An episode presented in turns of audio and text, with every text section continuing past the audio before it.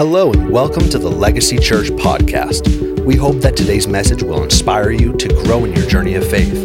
We believe that hope is for everyone. So, no matter where you find yourself on your journey of faith, we believe Jesus is willing to meet you right where you're at. So, again, thank you for joining us, and we hope you enjoy today's message. Amen. Well, you may be seated, church. Welcome to Legacy Church. If we haven't had a chance to meet yet, my name is Tony, and my wife, the, the beautiful lady that just led us into worship, and I were the lead pastors here. And let me just tell you, I think there's a special present for you in heaven if you made it to the first service on Labor Day weekend. Come on. You know, Labor Day weekend, it's like your last shot at getting out in the mountains or going camping. And no offense to all the people that didn't come to church today, but I hope they get rained out. I'm kidding. I'm just teasing. I'm teasing, but man, uh, if you're a legacy member, you know that it's been a while since I've been here at the pulpit, and I just want to tell you, I'm just so excited. I, I want to thank you for for your grace over the last month as our family's kind of been dealing with some medical things and stuff like that. But I'm back and I'm ready to rock and roll, and and we're starting a brand, and I'm excited that. that you're excited that I'm back. I'm really glad about that. It's always risky when you put yourself out there, right? Um, but today we're going to start a brand new series. Uh, it's been heavy on my heart for the last few months. Because uh, how many of you know that relationships are something you can't run away from? right? it's just it's just the reality. So, um, play on words. Today we're launching a brand new series that I'm calling Relation Tips. And I don't know about you, but I, I, I, was thinking about this, you know, for a while, and, and, and I thought, man, where, where do I go for the best advice? And guys, check this out. This is why they pay me the big bucks around here. I went to the Bible.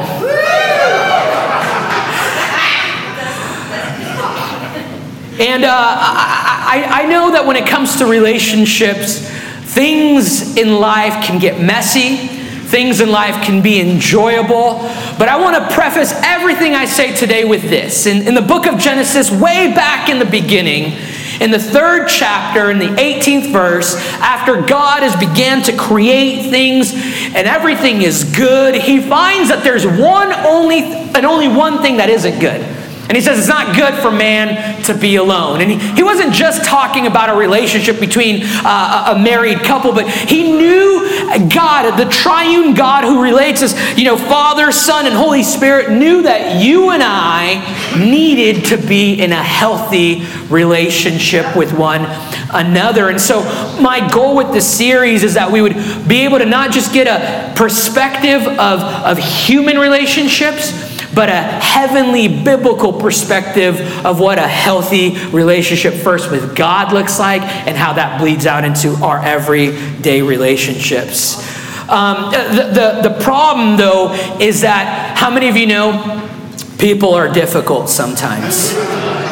It's okay, it's okay to be honest in church. Come on, help me out. How many of you know sometimes your mother in law can be a little difficult? If she's in the room, just kind of nod at me, okay? Right? Like, how many of you know that you don't always agree with everything your brother has said, right? You don't always agree with what your sister said. And come on, kids and youth in the room, how many know you don't always agree with what your parents say, right? Like, it, people are complicated. We are messy. We can be difficult at times. We're sinful. And, and for, for generations now, humanity has been asking the question what's the silver bullet to a healthy relationship, right? Like, uh, and hopefully you came to church today looking for some answers in some areas. And, and, and you guys, I have found, I know is a big statement, but I have found the silver bullet to relationships. Okay, you guys ready for this? Reach in the seat back in front of you right now. Or in the front row, pull uh, out under. I want you to reach there. Okay, what'd you find? What'd you find? Did you find them?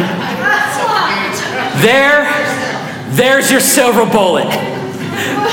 This morning, this morning, you guys, you came to church and you're like, it's got to be everybody else. So I want to talk to you today from the subject it starts with me. It starts with me. I want you I want you to grab that mirror. I know it's not very big. That's what the budget allowed for, okay? Grab that and you look and you go, you look at that mirror, you go, it starts with you. It starts with you. Would you open up your Bibles to the book of Matthew, chapter 22?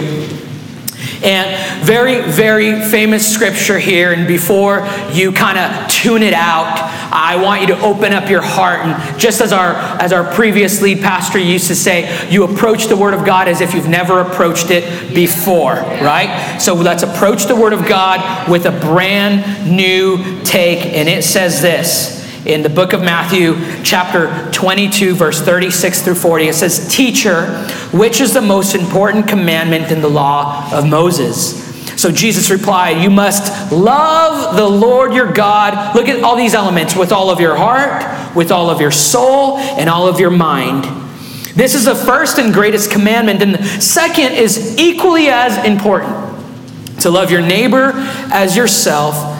The entire law and all the demands of the prophets are based on these two commandments. Uh, but by the way, did you notice that the question here is which is the most important commandment?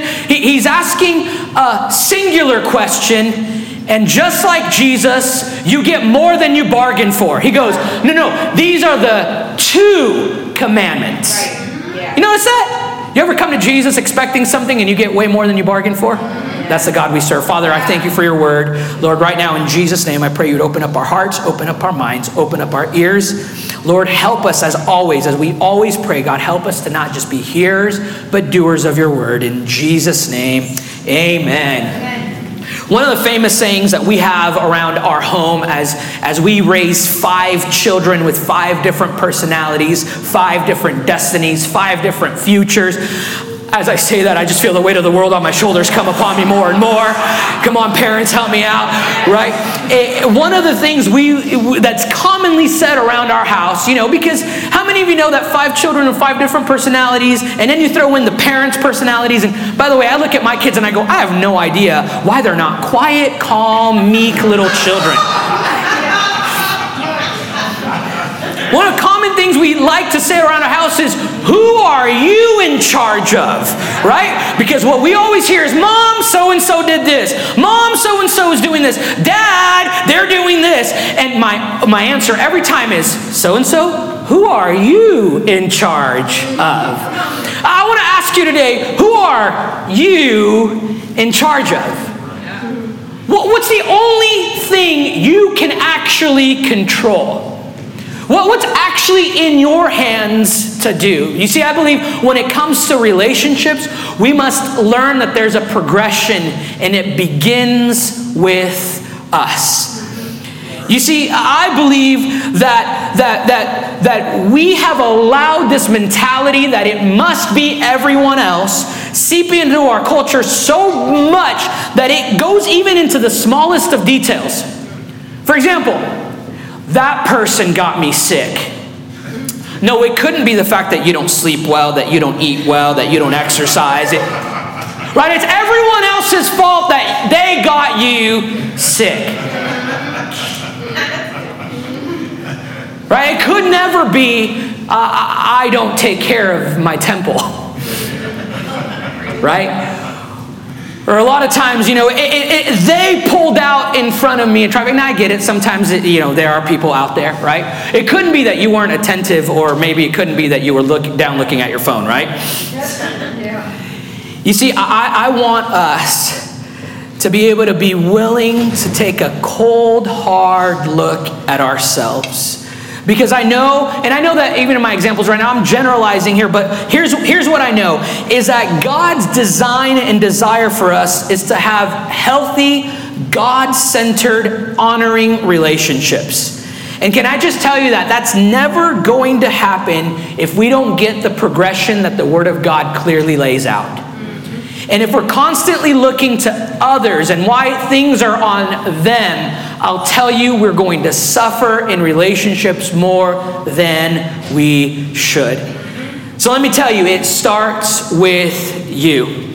I do want to also say that my intent with this entire series is not that you and I become perfect and now we expect perfection from everyone else. Right? Like the reality is this: is G- Jesus Himself says we're going to have issues among us, right? But but my point, my heart in this series is that you and I would have a healthy perspective, so that come what may, we have Jesus as the center of our relationships. He's our barometer, He's our thermostat, He's where we center ourselves to. Because again, He doesn't promise us a perfect, pain free life. Come on, married couple, say amen to that. But He does promise to become our compass for every season, right? And for every specific situation, He empowers us to live out His love. And so we got to look at some things that come first. And like I said, I believe it starts with us. So let me give you three foundational keys this morning as how they pertain to how it begins with you. Number one, it begins with my love for God. Healthy relationships begin with my love for God and my understanding of what that love looks like. Matthew 22, 37 through 38 says, Jesus replied, you must love the Lord your God with all of your heart, with all of your soul, and all of your mind. By the way, Mark's account adds in also your strength. And it says, This is the first and greatest commandment. Um, let me just tell you this phrase here was actually repeated twice per day by devout Jews in that time. So, this, Jesus is appealing to a devotion. He's appealing to a group of people that have devoted themselves, much like the book of Acts, chapter 2, describes the, you and I as those that devote themselves. This is, he's speaking to a group of people that twice a day they would repeat to themselves, I'm called to love the Lord my God with all my heart, my soul, mind, and strength. Here's what I'm getting to when it comes to your love for God, you and I are called to complete devotion, not occasional happenstance. We are called into a covenant commitment, not casual customs. Oh man, if you were taking notes, you should have written that down. That was good, by the way. That's good preaching. I don't know if you know this, but this is good preaching right here. So I don't know if you caught it, but let me say it to you again. We're not called to occasional happenstance. We're called to complete devotion, which is not casual customs, it's covenant commitment.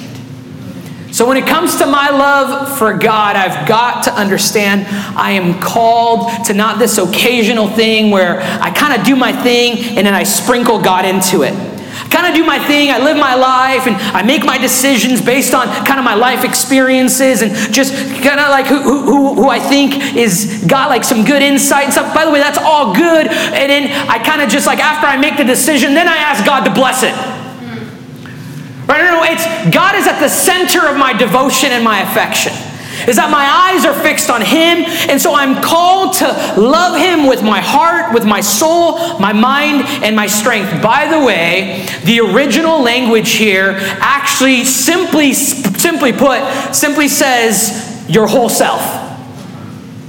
Your whole self. So, this idea of my heart, my soul, my mind, my strength, it means I am a whole person, and with my whole being, I love God. Now, it wouldn't be Tony's back in the pulpit without me challenging you a little bit, so let me challenge you a little bit. I, I, I would venture to say how many of us are actually loving God with our whole being? And I love you enough to say, hey, I admit there's times in my life I find myself, God, you have access to this, but you don't have access to that. Your love, God, it can flow in this area, but I'm going to hang on to this one for a while. Or you know what, God, I'll love you when things look like this, but man, I'll tell you what, God, living out my love for you, I'm going to withhold it if, if, if this is happening. It's not a casual happenstance, it's a covenant commitment.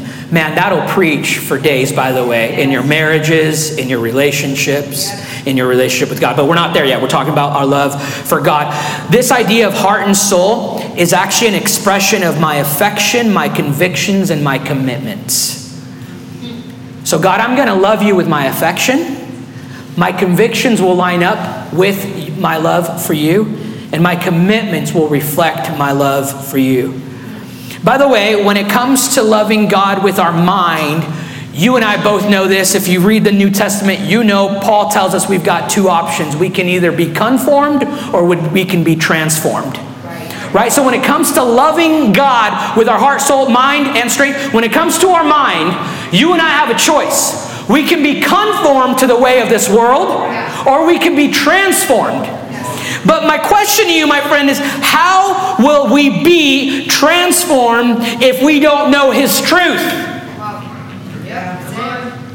We will simply be conformed to the ways of this world unless we know and love His truth which is why in the book of John, chapter 14, verses 15, Jesus himself says this that if you love me, you're going to obey my commandments. And some of you right now are feeling pretty overwhelmed. You're going, wait, wait, wait. Is he talking about all 600 and plus, you know, uh, things that are that are in this uh, that are in the Bible? Is he talking about the law of Moses? Is he talking? Well, you mean everything? Here, here's what I will tell you. How are you and I ever to understand His love for us, and how are we supposed to ever love Him if we don't even know what He commanded? Right. That's true. That's right. So we're going to know what He commanded and I know, you guys, I know I'm going to lose half of you as I say this because you're going to go again, and I'll go again. This is why being in His Word and being faithful to His Word is crucial, my friend. This is another sermon for another time, but I'm going to open up a quick parenthesis here. I think we have swayed so far, swung the pendulum so far to go, well, this isn't religion, this is a relationship, that we have forgotten that actually this is a religion. Like, there is a way we relate with our God. There is a custom, there is a reverence, there is a step. Yes, it's in relationship. But my friend, when we throw out the customs that have withstood the test of time, and it's not custom for custom's sake, it's truth for truth's sake. Exactly. When we throw out and we go, well, and, then we code it, and, and by the way, you guys know this, you know hope for all, you know I'm a Jesus guy, you know I'm a grace guy, you know all that stuff, but when we use grace, for example, as an excuse to not be in His Word and not know His Word, yeah. my friend, hear me on this. How can we love Him how can we love him? We love him by obeying his commandments, but we don't know his commandments because we're not in his word.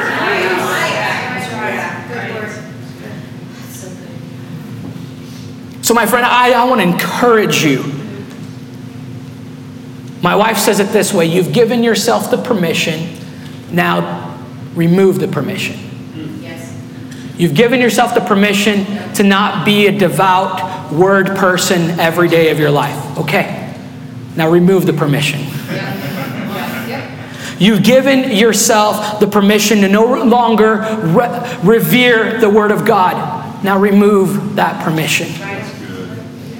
But by the way, I do have to say something about the Word of God. And ooh, I hope I didn't lose you in my previous point because this is going to be a banger. Look at this. I don't go to His Word for information merely, I go to His Word for transformation. Okay, I go to His Word for transformation. I go to His Word for impartation. I don't address the Word of God for mere information. And, I, and you've met, mm, I hope I don't offend you, but I hope I do. You've met those kind of folks. Yeah. They can argue you out of whatever argument for the sake of argument's sake because they know the Word of God with mere information. And can I tell you, it's a dangerous line why is it that there are people out there in the name of God doing acts that have nothing to do with God's heart? Because we've separated God's love from His Word. And to separate His love from His Word is a dangerous thing. To separate His love from His Word, it means I go to it for mere information and for argument's sake and to prove where I'm right and where I'm wrong, where you're wrong. But when I approach the Word of God, Lord, it's here to transform me Oh, I, I, hope I'm preaching to somebody today. Uh, when, when I approach the Word of God, no matter how long I've been walking with Him, And I go, Lord, I want your word to mold me, transform me, break me if you've got to. Man, because I want to grow into the full stature of Christ Jesus. I don't want to be those people. And, you know, there's names for them out there. Let's just use Bible thumpers for an example, right? And they're going to say, This is what the Word of God says. And they're going to slam it in your face and throw it up in your face. And they're going to do all these violent acts or whatever it is because they've separated the love of God from His Word. So I go to His Word for transformation and impartation. Uh, scholars would actually say in commentaries that loving God means I am training my will to follow His will no matter what the cost is. Again, I'm going to say that again. Scholars, scholars and commentaries state that loving God means I train my will to follow His will no matter what the cost. All right, that's, that's the. Now, let me just break it down for you the Tony Núñez way. This is the way I would say it. If you get love wrong, you get his word wrong. And vice versa. If you don't get his word, you don't get his love. Right? If we separate love from the word, we'll get it wrong. By the way, I got to say this his love you don't earn, you receive and respond to. Yes. Some of you are going, uh, no, Tony, I'm not trying to earn his love, right? I understand. Like, I, I, you know, some of you have that understanding in your heart that God loves you no matter what right? That there is this thing that even Paul describes, right? Where he talks about how deep, how wide, right? Like just it's it's vast, the love of God. And and I personally I, I align myself to some scholars and theologians that would argue that part of why we spend eternity with God is because it'll literally take an eternity to even grasp how deep, how wide his great love is for us. And so you might be sitting here today and you might be going, Tony, uh, don't put me in the category of the person that earns his love. Well, let me challenge you with this. I think your love earning comes out in how you make others earn your love. I don't think we have fully grasped God's love and how we don't earn it when we're the kind of people that make others earn our love. Which is a perfect segue into my second point today, which is my love for myself. And I'm going to pause right here because there's two responses in the room. Yes, love myself. I am enough. And then there's the others that are like, hmm, self love? I don't know about that, Tony. Matthew 22, 39. Don't worry, we'll get there. Because this is one of my favorite subjects right here. You already know this. 22, 39. A second is equally as important. Love your neighbor as yourself. I'm not talking about a worldly view of being in love with myself. I'm enough. I'm so brave, so I take bathroom selfies with the dirty mirror that no one wants to see. Come on, somebody. By the way, if that's what you're doing, just clean your mirror at least. Like, get the toothpaste off of that mirror. Nobody wants to see that nasty thing. I lost half of the older generation right now. That's okay. Be blessed in that you don't have to deal with that in your generation.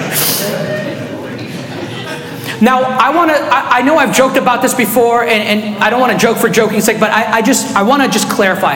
I understand the intent behind statements such as, you're enough, you're brave. Um, I understand the intent. But biblically speaking, the only thing and the only one who is sufficient is Jesus, not you. My friend, you and I will never be enough. And I hope that this isn't an insult to you. I hope it releases you from trying to strive to, I gotta be enough. You will never be enough. But when you find sufficiency in Him and in His grace, now I'm not talking about enough is not the same as worth. Okay? So let me break this down. My love for myself comes from the understanding of my value. It comes from the understanding of how much I am worth. Um, how do you find the value of something? By seeing how much someone is willing to pay for it. Am I right? Right? Which is why at a garage sale, something that is garbage to one man could be treasure to the other, and they turn around and make thousands of dollars on eBay off of it, right? Man, I survived like that. I was a scrapper for years in my early ministry days. That is how I survived, y'all. And I want to ask you a question. If you want to know how much you're worth, have you looked at the price that God was willing to pay for you?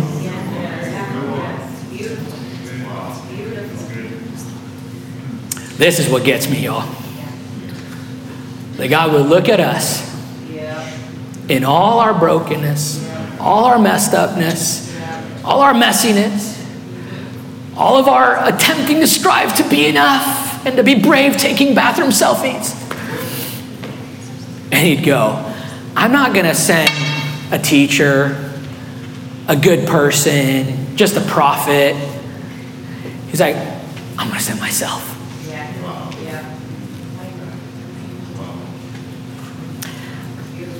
I genuinely was asked two weeks ago, Tony, when will you get off this Jesus thing? I kid you not. I'm not joking. And I'm like, you mean the foundation of why we are even alive today? And, and, and I get not everybody's emotional and all these things that you use, the words you use to describe me, or as I describe myself, the chief of criers around here. But if you are not stirred in your deepest part, that God would look at you and value you so much that he would send himself. And he who knew no sin became sin so that you would become the righteousness of the Father. I just I just want to calmly tell you check your heart if that doesn't move you. I had someone else ask me, Why do you do communion every Sunday? It kind of takes the meaning away from it. And again, it starts with you. If you are not moved with communion every time you approach the table, there's something in you. Yes. yes. Is that okay to say? 1 John 4 9 to 10, God showed his love so much that he would be willing to send by sending his one and only Son into the world so that we might have eternal life through him. This is real love, not that we loved God, but that he loved us and he sent his son as sacrifice to take away from our take us away take away our sins, excuse me. So as I said, it's not a self-love of I'm in love with myself. It's an understanding that my value is so great that God would send Himself. So, from this place of understanding my worth and my value, I can love myself to enough to number one, be honest with myself. Remember, it starts with you. And if you're taking notes, I want you to write this down. You gotta be honest with yourself. Many of you have read Matthew 7, and it talks about the plank in your eye. I want to read to you the message commentary on this. Whew. Don't pick on people, jump on their failures, criticize their faults, unless, of course, you want the same treatment. That critical spirit has a way of boomeranging. It's easy to see a smudge in your own neighbor's face and be oblivious to the ugly sneer on your own. Do you have the nerve to say, Let me wash your face for you, when your own face is distorted by contempt? It's this whole traveling road show mentality all over again, playing a holier than thou part instead of just living your part. Wipe that ugly sneer off your own face, and you might be fit to offer a washcloth to your neighbor.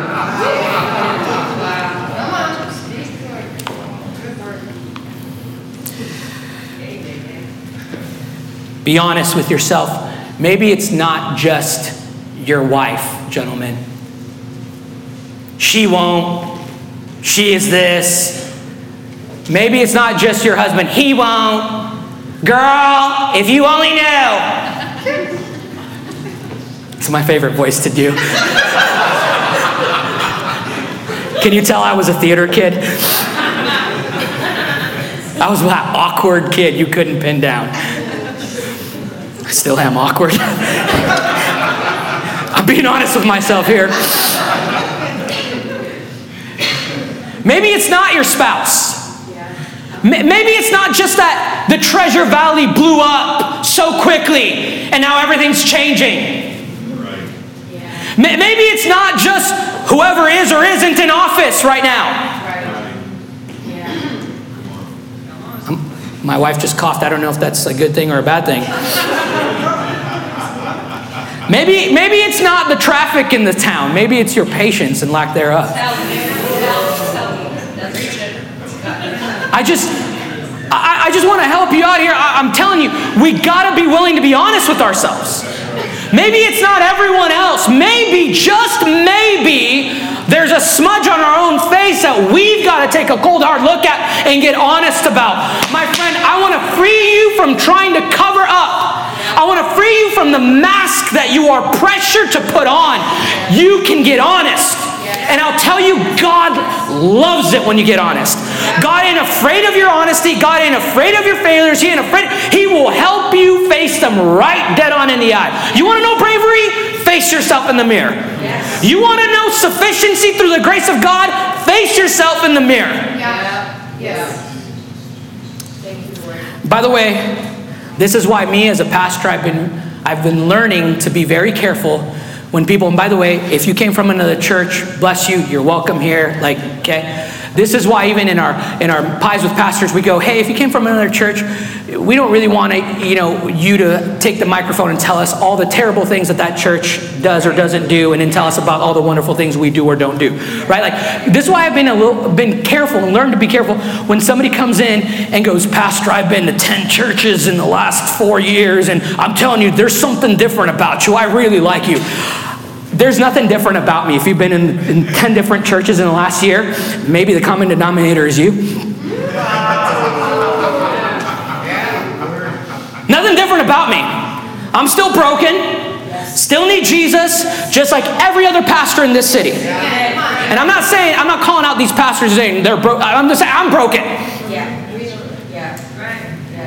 Right, do, you, do you get what I mean by that? So, like, if you're here and that was you, hey, just repent from that and just take a cold hard look at yourself and let's journey together. Because maybe it's not just the church. Because I'll tell you what, I will eventually fail you. This church will eventually fail you. We are humans. Just because I went to a restaurant that served bad pizza doesn't mean I stop eating pizza. Your boy love pizza. I just go to a different restaurant, right? Number two, be willing to take a cold, hard look at myself. So I love myself enough to be honest with myself. I'm also honest enough to take a cold, hard look at myself. The psalmist gives us a perfect example in the book of Psalms, chapter 139, 23 to 24. He says one of the most gutsy, you want to talk about bravery? Brave prayers. Search me, O God. Man, you want the God that sees all things to search you? That's kind of scary. Maybe it's just me. Maybe I'm the only broken one in the room. Search me, oh God, and know my heart. Test me and know my anxious thoughts. And don't just leave it at that. God, I give you permission to point out anything in me that offends you. And then don't just leave it at pointing it out, God, because you're too good to just point out my failures and let me be. Now I want you to lead me along the path of everlasting life. Yeah. Yeah. Practically speaking, I want to encourage you this means being willing to sit with yourself in silence so He can actually point these things out. Another sermon for another time. But y'all, in 2023, Meridian, Idaho, when traffic is becoming worse and worse and everything else, you and I have got to learn to slow down and be with the Lord. Yes. And I'm not just talking about binging Netflix. That is not being with the Lord. Okay? Your soul, you want to talk about religion for generations, believers, followers of the way of Christ have put into practice sitting in silence with God. We hear about meditation, meditating on Scripture. We hear about, and it is not the weird, creepy thing that the world has twisted it to be. There is something to be said about you slowing down, yes. you sh- shutting up. Is that okay for me to say? Just you know, shutting your mouth and letting God go. I see this. I see that. I see this. I see that. I'm going to call this out of you. I'm going to pull this out of you. Come on, I'm going to minister this to you. And let me also say this sometimes you got a little too many voices in your life that are louder than the voice of God. I get, I get it. There's a ton of sermons and all this. Like I, I want to teach you to, to, I want to teach you to hear the word of God. But let me throw out another book recommendation for you. Nathan Finochio uh, wrote a beautiful book on hearing God. Uh, just it's called Hearing God by Nathan Finochio. There you go. You guys know I'm careful about what books I throw out there. But we'll do a, a series on this. But you got to learn to sit in silence and hear God's voice is the loudest voice. The third thing that I'm willing to do since I love myself enough is I'm I love myself enough to now present myself my whole being as a living sacrifice that is holy and pleasing to the Lord. I present my body now, understanding that I am the temple that houses his very spirit. I know in modern Christianity, we sway away from these kind of weird sounding things, but let me tell you, the truth doesn't change. You are a temple of the Spirit of God. Yes. You house the very presence of God in you. And Romans 12, uh, 1 encourages us. It says, So, dear brothers and sisters, I plead with you to give your bodies. This isn't just your spirit, this isn't just your mind, it says your body to God because of all He has done for you. Let them be a living and holy sacrifice, the kind He will find acceptable. This is the only true way to worship Him. And we have a struggle with this at times because we go, no, my body, my choice kind of a thing, right? And I'm not going to get into that. But like we think our life is our own, is what I mean by that statement. Like we, th- we think my body belongs to me. And, and can I just tell you the truth of the heavenly realm and the spiritual realm is your body belongs to somebody. Yes. yes. And it's either God or the enemy. There is no I own myself. Guys, uh, again, another sermon for another time. Paul teaches on this. We have now become slaves to righteousness. Yes. That means we belong to somebody. You are not your own. Guys, I hope this is good news for you. Yes. I hope this is good news for you. Because it uh, hopefully takes the pressure off of you yes. having to be your own master and letting God be your master. Letting God be your ruler. By the way, I got to balance everything I set out by telling you, and I, and I just I want to minister this into your life right now. This also does not mean self hate. I'm going to get real practical on you right now. Some of you are so hard on who you are and what you look like that it's offensive to the master who created you. Yes. I just just want to encourage you. And by the way, we generalize this. We go, usually it's the ladies. No, right here, your boy. Yeah. And I, I, I, here's what I know about myself. I'm just brave enough to actually be man enough to say that I struggle with this as well, just like the ladies do. That I look in the mirror and there's things I don't like. Right? That, I, this doesn't look good. This looks out of proportion to this. Or I hate this about me. And I'm telling you, that is God's creation you're hating on. So I'm not talking about a self loathing and a, a self hating, because let me tell you, if you are constantly down on yourself, you will rarely be in a position of worship. Yes. Yeah. Uh-huh. Romans 12 says to present my body, and that that's what worship looks like. You want to know why you struggle to worship God? Because you're too busy spending time feeling down about yourself. So I love myself enough to understand my value. I love myself to understand just how valuable I am before God's eyes. But also, in my actions, I reflect that I understand my worth.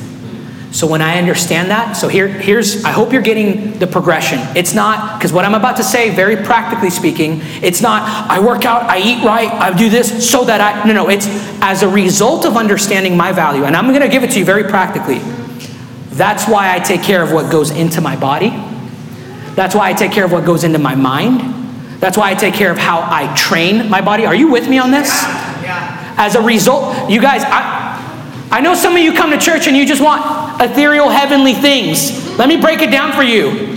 This is why it's good for you to know what's going into your body and to eat well and to nourish yourself well and to move your body and to exercise and, and to understand what goes into your mind and what you're allowing on the TV screen to influence you with. I'm not saying be fearful of those things because greater is He that's in you that's in the world, but let me tell you that whatever you let in will eventually come out. Somebody who's in better shape than me eats better than me said once to me, Tony, you feel today what you ate yesterday.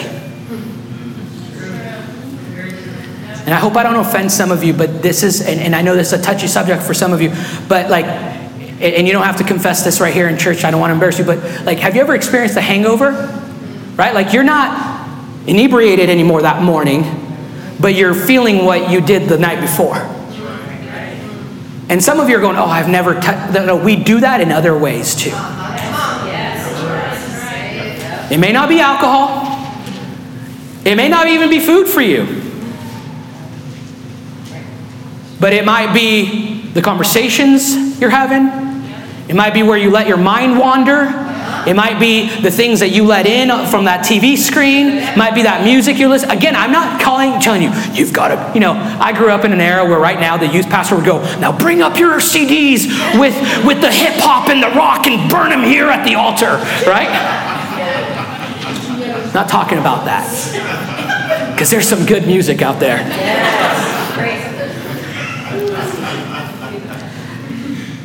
Uh, are, you, are you guys catching what I'm throwing down here? Okay.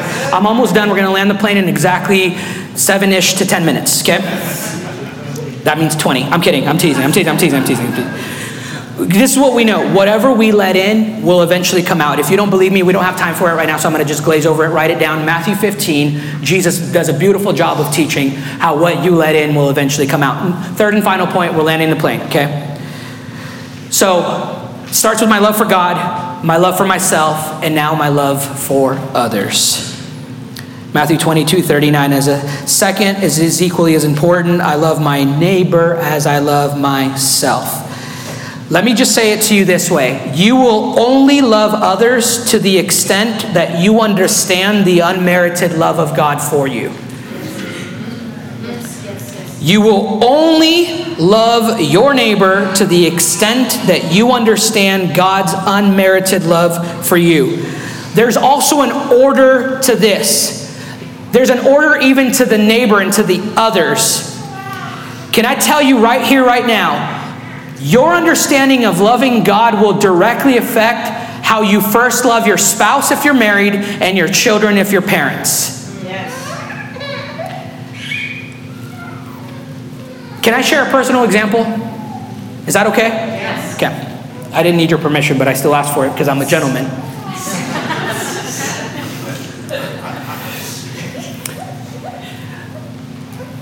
And also, by the way, I understand that every time I give a personal example, I run the risk of you looking at me differently.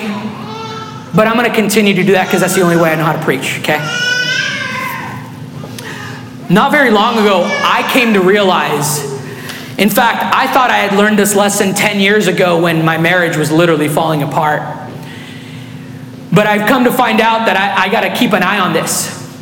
Especially in my position as a pastor, where this is kind of the trap I can fall into that everyone else gets kind, graceful, joyful, encouraging Tony.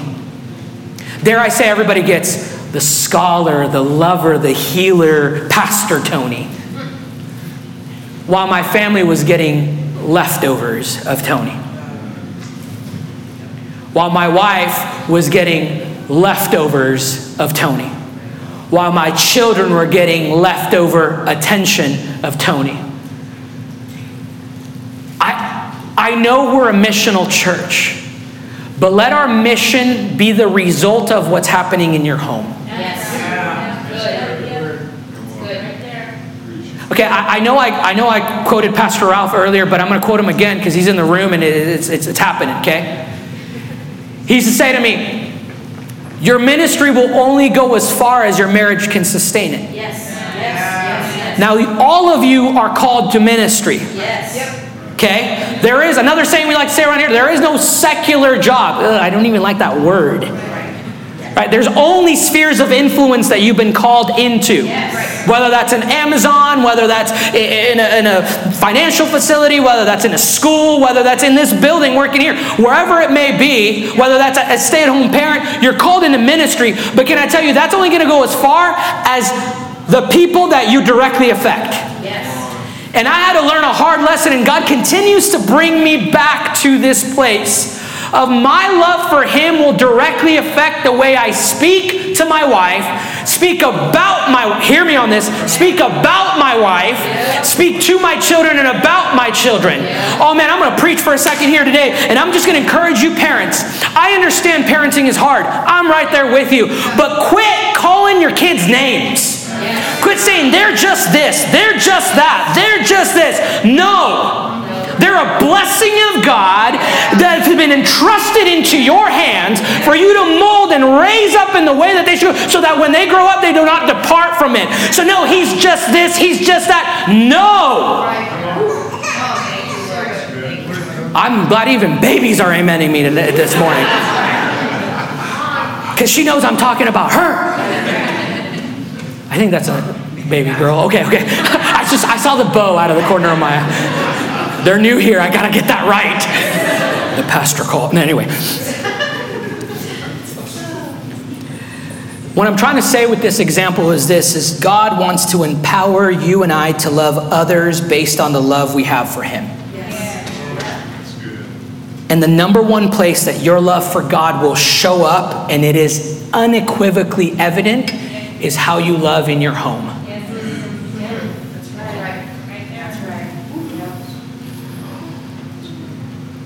And man, I just want to encourage you do not allow the culture of this world to distract you. And, and I'm going to go into this in this series. This is why this is just the first foundation. Friends are good to have. We believe in community here. All that stuff is great. I mean, we open today with God said it wasn't good for us to be alone. But when friends and activities and community become your escape and your distraction from the very thing that God has called you to, you take a healthy thing and you make it unhealthy.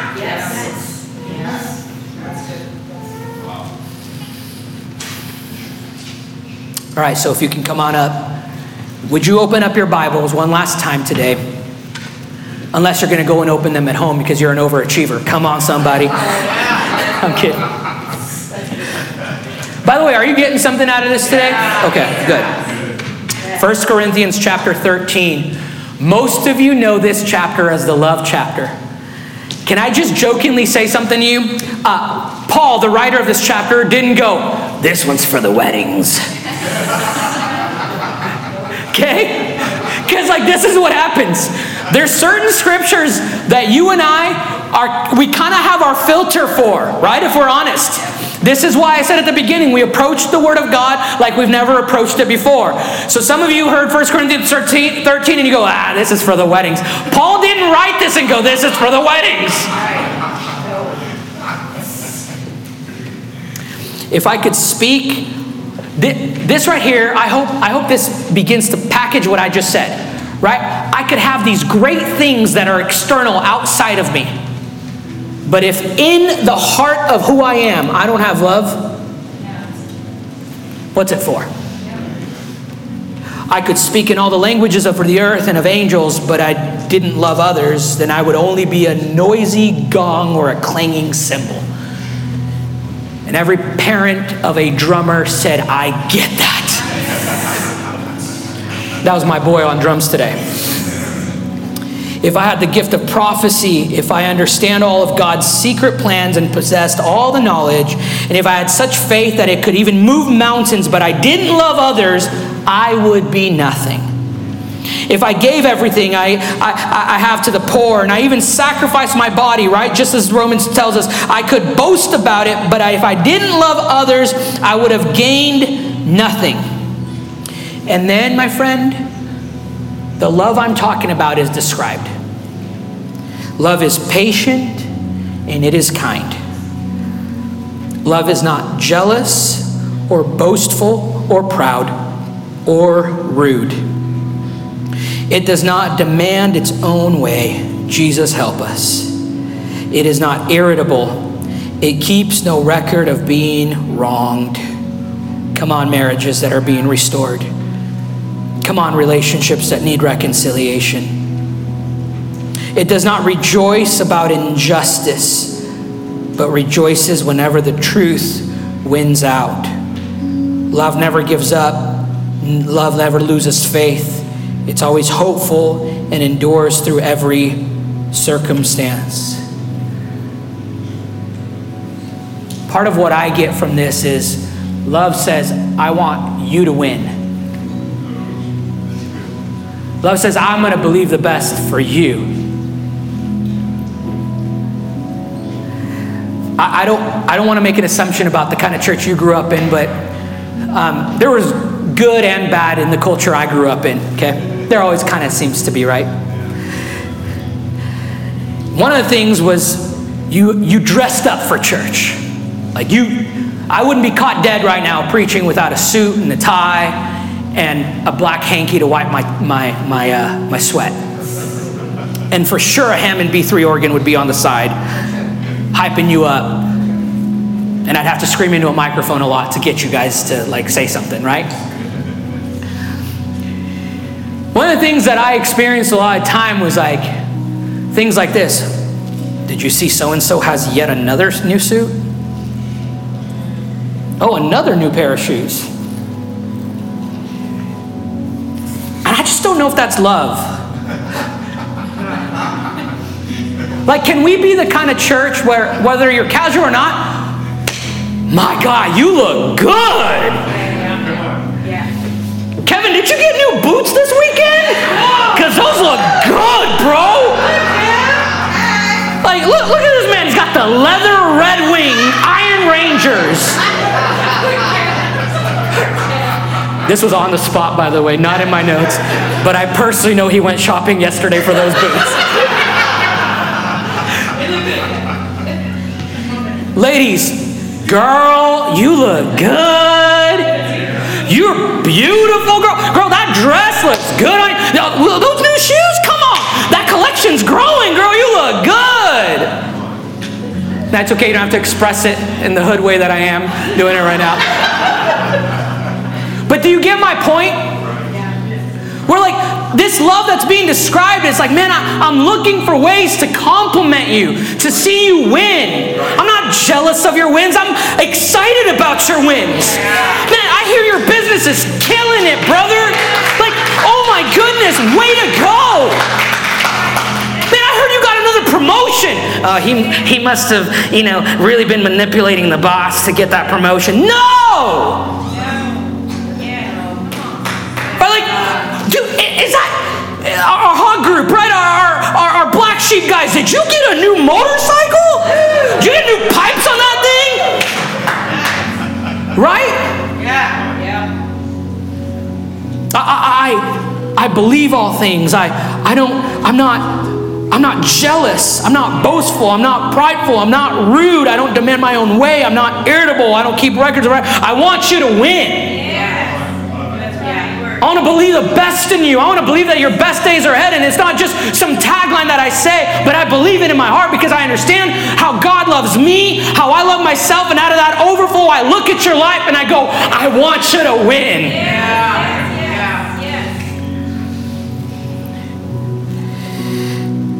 This is why, my friend, this is why, and as your pastor, I got to get honest with you. Even more honest than I've been. This is why it's so hard to be the kind of church that values everyone. Because in a culture that cancels people, in a culture that goes only if you're the elite, only if you're this, only if you fit this mold, do you have a place? We must be the kind of people that God's love reflects in and through us in such a way that we go, I want you to win. I don't care who you are, where you come from, what you've done. Jesus, help us. That's how we're going to end today. I want you to stand to your feet, and I just want you to, right now, where you're at, this is how we're ending today's service. You're going to ask Jesus for his help.